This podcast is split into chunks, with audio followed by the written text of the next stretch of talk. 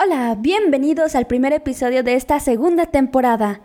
Sabemos que vivimos en una época muy difícil donde millones de personas se han quedado desempleadas. Algunos están frustrados por no poder encontrar trabajo y otros con negocios quebrados. La demanda en bolsas de trabajo para contratar profesionales ha disminuido muchísimo y nada más están contratando a gente con mucha experiencia, inclusive a personal full stack. Significa que sean personas que puedan hacer pues prácticamente de todo. Por eso, en este episodio hablaremos de cómo iniciar un negocio con poca inversión. Porque yo considero que la mejor opción para salir de esta crisis es que tú crees tu propio negocio. ¡Empezamos! Negocios, emprendimiento, marketing. Todo ello en Negocio Digital. Hoy te voy a contar sobre dos maneras para crear negocios con poca inversión. Por lo tanto, lo primero que debes hacer es analizar con cuánto capital cuentas para invertir. Comenzarás a apartar lo que esté disponible para tu emprendimiento, lo que tú consideres que necesitas para empezar a invertir, y lo demás es para sobrevivir. Claro, necesitas dinero pues para seguir comiendo, y si tienes familia pues también para que no se queden desprotegidos. Vas a empezar así, apartando dos montos de dinero. Después de esto, algo muy importante, cuando selecciones el tipo de negocio que quieras emprender, deberá ser algo que te guste. De verdad, si no te gusta lo que vas a emprender, mejor no te metas porque este sería uno de los peores errores que podrías cometer. Te voy a poner un ejemplo. ¿A quién le gusta ir a una tienda y que cuando van a la tienda, la señora o el señor que los atiende les pone la cara de "ya vete"? A nadie. A mí no me gusta cuando me atiende una persona malhumorada porque se nota pues que no está disfrutando lo que está haciendo. Es por ello que el negocio que quieras emprender tiene que gustarte. Recuerda que esto ya no es como echarle la culpa a tu jefe de que te puso a hacer un trabajo que no te gusta. Esto es algo que vas a hacer porque prácticamente pues vas a depender de esto.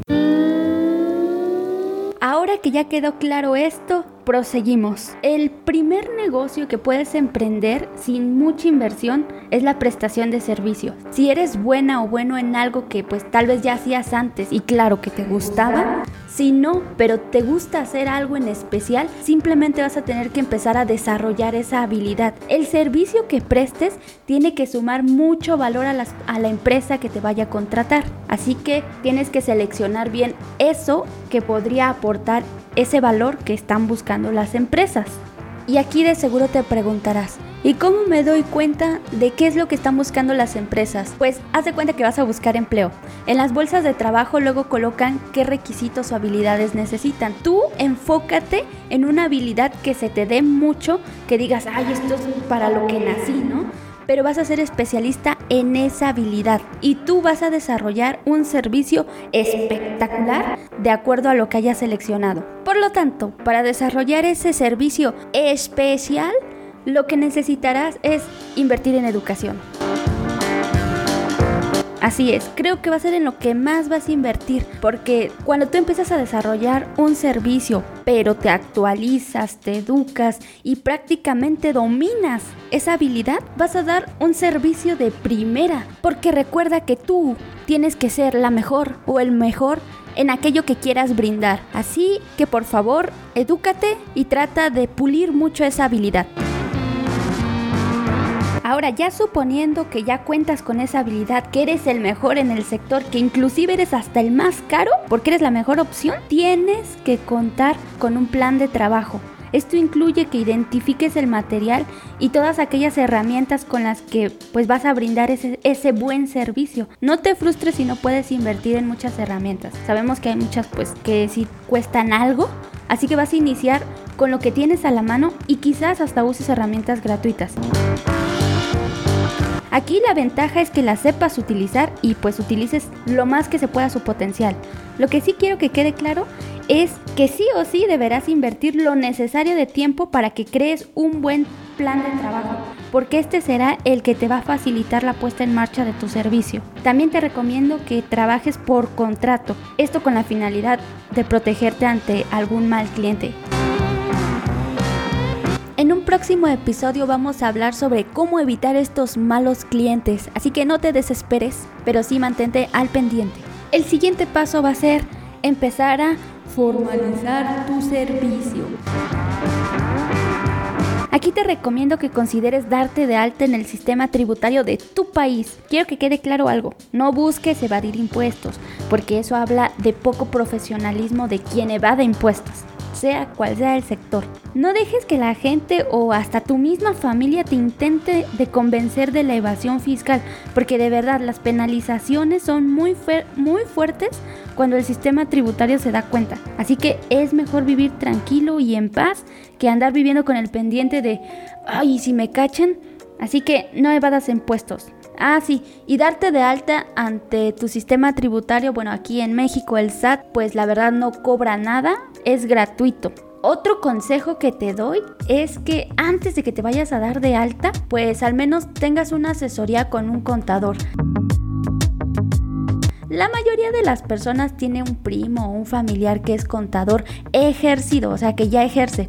Así que puedes pedirle una tutoría, una asesoría para que te diga pues en qué régimen o qué es lo que te conviene, que te hable un poquito de tus derechos. Y si no tienes un familiar que sea contador, busca a un profesional. Esto te va a ayudar mucho a que no la riegues.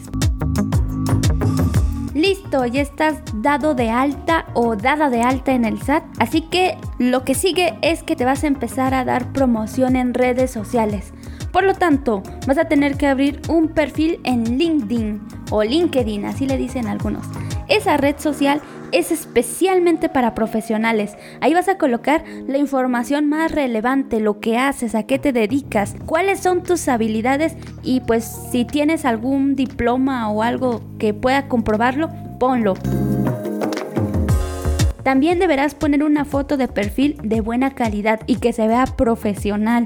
Ahí sí, pues te pediría que te echaras un clavado a ver cómo están los perfiles en LinkedIn para que veas más o menos de qué te estoy hablando. También te aconsejo que introduzcas tus servicios en Facebook. Ahí te vas a tener que abrir una fanpage y llenarla con todo el contenido profesional, cosas que tú le aportes a las personas de por qué deberían contratarte. No estoy diciendo que vendas, no vayas a crear promociones o ventas. No, trata de crear contenido de calidad donde le digas a la gente qué haces, como tipo asesorías. También coméntale a tus familiares o a tus amigos de que pues te ayuden a promocionarte, que te recomiende. De esta manera vas a empezar a generar gente que empiece a darse una vuelta a tus perfiles y muy probablemente a tus primeros clientes. Sí, es verdad, al principio quizás no vas a ganar mucho porque apenas te van a empezar a conocer, aunque si ya tienes mucha experiencia en esto, pues puede que sí, ya empieces a cobrar un poco más. Pero bueno, aquí el motivo es que lo poco o mucho que ganes, inviértelo, síguelo invirtiendo en ti, en mejorar y también en tener herramientas de trabajo mejores para que te ayuden a tener un servicio cada vez de mejor calidad, un servicio excelente. Y de esta manera pues con el tiempo vas a empezar a cobrar más y ya no solamente vas a ser tú la persona que dé el servicio, sino que ya vas a tener más empleados, vas a empezar a generar empleo y vas a empezar a crecer como nunca. Por lo tanto, esta es mi primera recomendación de cómo iniciar un negocio con poca inversión. Espero que te haya servido. La segunda recomendación lo voy a publicar después porque al parecer pues sí me alargué un poco y para que no sea tan tedioso andar escuchándolo, voy a publicar la segunda parte. Espérala. Y ya con esta me despido, así que hasta la próxima.